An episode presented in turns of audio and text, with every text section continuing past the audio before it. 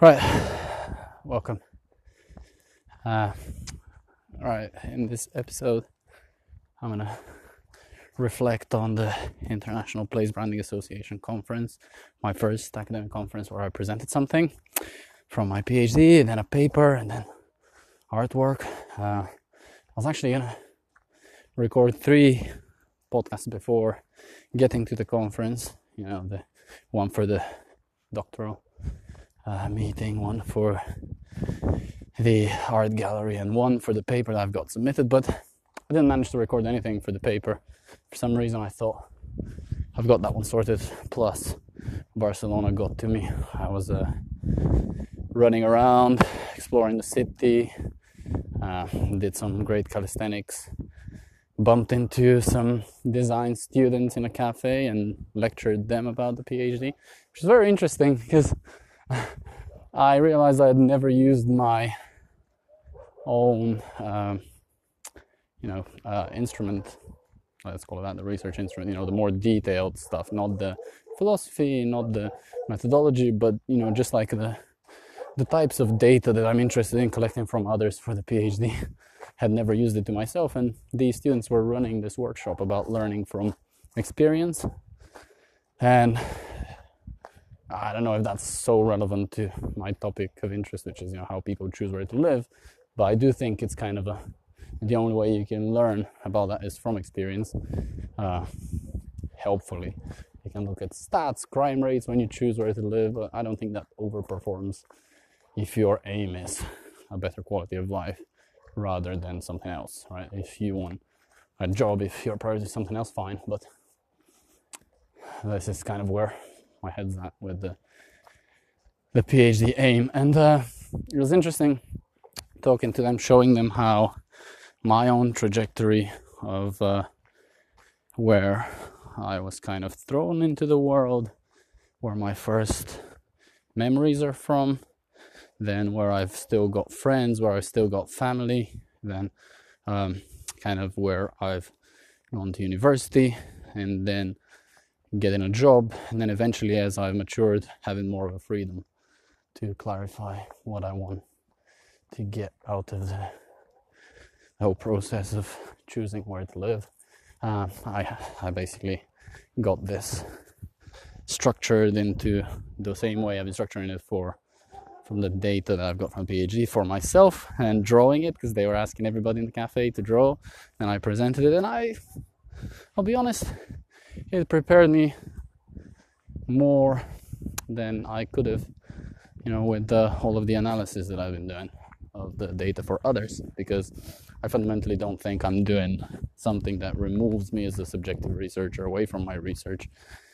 And it's something that's interesting that, as I was telling my godfather yesterday, because I'm back in Bulgaria, I was telling him about the advice he gave me as a kid, how helpful it's been on this journey because uh, it was um, he was always jokingly telling me as a kid that I need to become an idiot when I grow old, you know, when I get older, because adults are idiots because they they don't say it as it is. They don't just discuss the world as they see it. And I need to learn how to be an idiot. And I I signed the the the program book from the conference and gave it to him with a sign thanks for you know, giving me this, I still haven't learned how to be an idiot. So I still think it's it's okay to discuss the world as you see it. And this is a bit presumptuous to say. And at the conference, I had a few exchanges with a lot more senior researchers trying to defend this because it sounds unscientific, but it's more of a, a position of the philosophy uh, on, you know, if I'm interested in subtle stuff like emotion, intuition, sense of belonging, place attachment, you know. These can't be studied objectively with with numbers. I mean they can, but I don't think it's a better approach than the the one that trusts people in what they say about their past, their memories, and their feelings, and takes them seriously. So it's not like I'm making it out and doing things without data. I've got data but I'm also not removing myself and my own experience from the research. I, I don't think I'm kind of rediscovering any wheels there. It's something that's being defended by other humanistic researchers. And you know, in the day job doing human-centered design, it, it does borrow from humanism, humanism really. And um, the the events. So going to the doctoral colloquium. The funny thing is, I had misunderstood that I don't need to submit a PowerPoint ahead of time with the the organizers saying that I don't need a PowerPoint at all because we had only four PhD students presenting. I thought we were just going to do an informal thing where we share knowledge, where we're up to. So I ended up having to use the drawing I got from the session in the cafe with the design students. But how is it that being open to experience helped me so much in that presentation? It's surprising. And I know a lot of the stuff I say always border on woo, but I don't think they are. I think it's just, I, I have this feeling it's not the same as when people talk about gut feelings and gut decisions, because that's that's different. The the phenomenological approach of being pulled towards stuff. I do think there's there's something there, uh, but I'm you know still just learning how to to live this way. It seems to be paying off. It seems to be more fun as well because doing that presentation on the spot, having to defend against people that know so much more than me, basically was uh, trial by fire. And the feedback I got is amazing straight away. You know, in the moment, it's like instant moments of seeing clearly where the idea doesn't exactly stack up, right? I'm talking about experience rather than more openly talking about love and place attachment. Uh, it's like masking it. But you know, in the tourism literature, uh, I got confronted. You know, experiences get talked about like something that you experience. It's, it's measured. So I need to be clear when I'm joining some discussions to be clear on what language I use. Then also the clarification of definitions. So something that I actually I think I do well in my written work say these are the types of definitions for some phenomenon and why I'll pick one of them, but I didn't do this in the presentation very well. So being clear on what I mean by place attachment, and I'm following the lineage of people like Yi-Fu Tuan who talk about place attachment is this affect, affect, affection for place, uh, with an expressed desire to stay there longer. So it combines a cognitive and a behavioral aspect. Uh, affective and cognitive and behavioral, right? All the three. But then I have to limit the scope of the PhD. So I got this feedback again. Very helpful. What's possible to do within the PhD um, with the kind of data that I've got. So the behavioral aspect while people would talk about it and I have how long they stayed in a certain place as data, just adding that in for the sake of it, it actually doesn't bring in more knowledge. It's just bringing more data. So going narrower and deeper, as I've been told before, with this kind of research is the right thing. So I'll let go of of the aspects that were behavioral because I also saw another um, researcher already doing a great job in this. I think his name's Thomas Lecht, Stuttgart guy.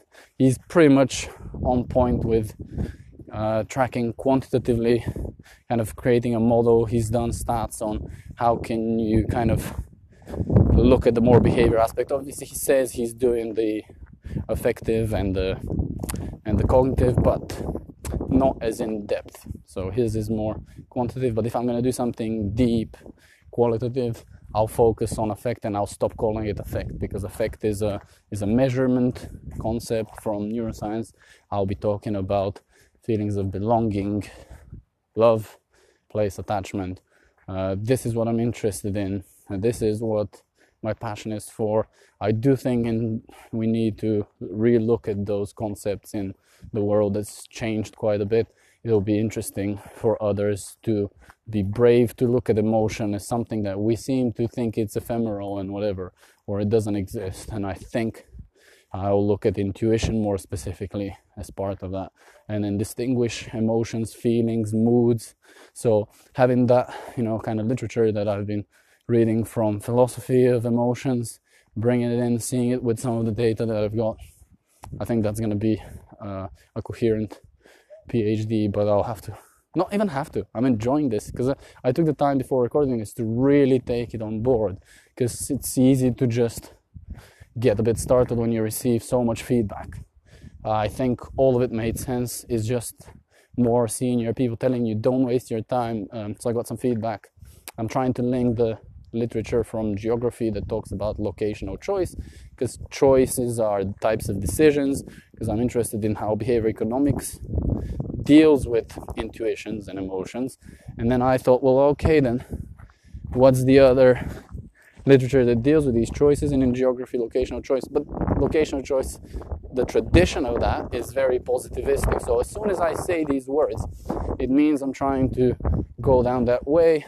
I was trying to to do this synthesis thing, which you learn through your master's level and whatever, where you're just synthesizing two two versions, try to go for the middle. But some of them are unsynthesizable, and I have learned that. You know, like potions in chemistry, some of them when you mix them, there's helpful compounds you create. Some of them just explode. So I'm dropping that discussion as well. Uh, I, am going to highlight it in the literature review, you know, that this is still the perspective of uh, how a lot of companies, people might think it's the, you know, you should be calculating where you should should locate, and that, you know, this is kind of also used by people trying to attract to to present all of the data. You know, we're going to do the market research for you to convince you you should live here. I don't think this is uh, my interest. So that was the doctoral um, uh, meeting, and I presented without slides. Then the following day, uh, presented a paper. The paper is straight away as soon as I presented about nudges and boosts. Um, and how they should be applied in trying to influence uh, people's decisions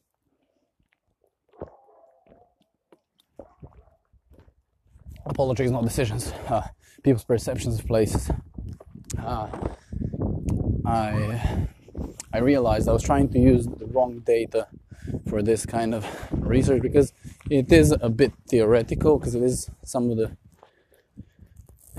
the beginning of application of behavioral economics into uh, place branding, and uh, I don't think I'm to use the data that I've got from people choosing, but I've got data from people trying to attract. So I'm actually to do this analysis for this paper. Uh, and, and then, but it's, it's really weird that this became obvious to me only as I was presenting. And again, it comes back to I seem to learn just by doing the, the stuff. And which is also why on when I was a bit drunk on the train from Lyon to Barcelona, I signed up to a stand-up comedy course because I think the skill of stand-up comedy allows you to more bravely bomb when you have bad jokes. It's the same with if you go through your ideas and expose them to the fire, you're gonna progress more and more rather than thinking alone somewhere. So I'm definitely gonna look for more conferences to go to as well. Definitely gonna do the Royal Geographical Society, of which I'm a postgraduate member. Uh, I'll see what other conferences I can go to as well, just to share my ideas and progress that way. I've also got a, a writing retreat on the 7th of Jan where I'll just start go back to my literature and scrape out what I don't need. You know, I've reviewed enough literature to then maybe present it there, but say this is in the in the region what what other people are looking at.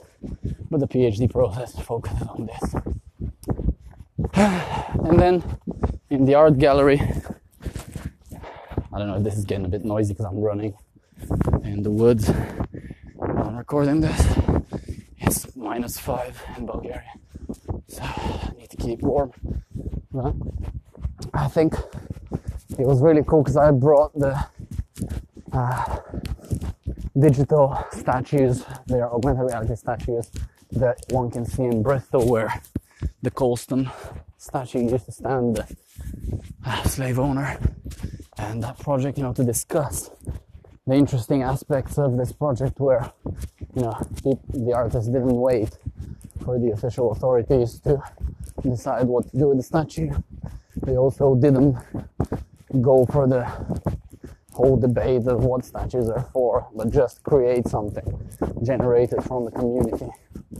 Uh, I think this is something that applied place branding can learn from because from this project I also got introduced to a lot of these artists who are trying to also set up a citywide business improvement district to be able to fund creative projects, you know. Why is it that only anonymous people like Banksy can sell t-shirts to fund the release of the people that are trying that are trying to get for taking down a statue that people want in their city? Uh, but then again, you know, I presented this as art because it, it is art. Because this is where it gets too subjective. You know, this is where I'm like showing my bias entirely. Uh, you know, I'm a foreigner of certain type. Of course, I'm gonna have this perspective on places, but I also presented in with the artwork the discussion around kind of the the slogan of the of the thing is see what you want to see and I also think that's dangerous because that's extreme relativism, right? Um, and places are fundamentally communal rather than individualistic. So let's be clear, I wasn't going around like this crazy extreme Marxist, entirely extreme lefty, uh, you know, saying how it should be. Uh, but I got the coolest feedback about that because I just had a QR code for you to scan and it was interesting that I got told by someone that they've never seen someone command so much attention with just a QR code. I think it's because I spoke from the heart, and speaking from the heart is dangerous. It's because you're gonna slip, you're gonna show your bias, you're gonna show your subjectivity, but it's there anyway. Even if we try to hide it, it's there. So I, I'm trying to be an honest researcher rather than an objective one, right? And of course, the problem with being honest is that the practice of honesty also doesn't guarantee that you're saying truthful things. The true truth, epistemological truth, does not require that you be honest. It's different things sometimes, you know. I personally think it's conducive to a good life, though it's definitely cognitively less burdensome to speak honestly because lies require you know to maintain the lie and to think it's somewhere in the background churning so oh i think i've, I've gone on the wrong route but anyway i've got time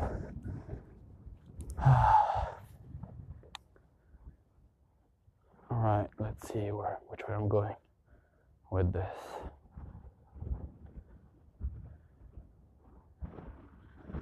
Um, yeah, and a very fruitful conference.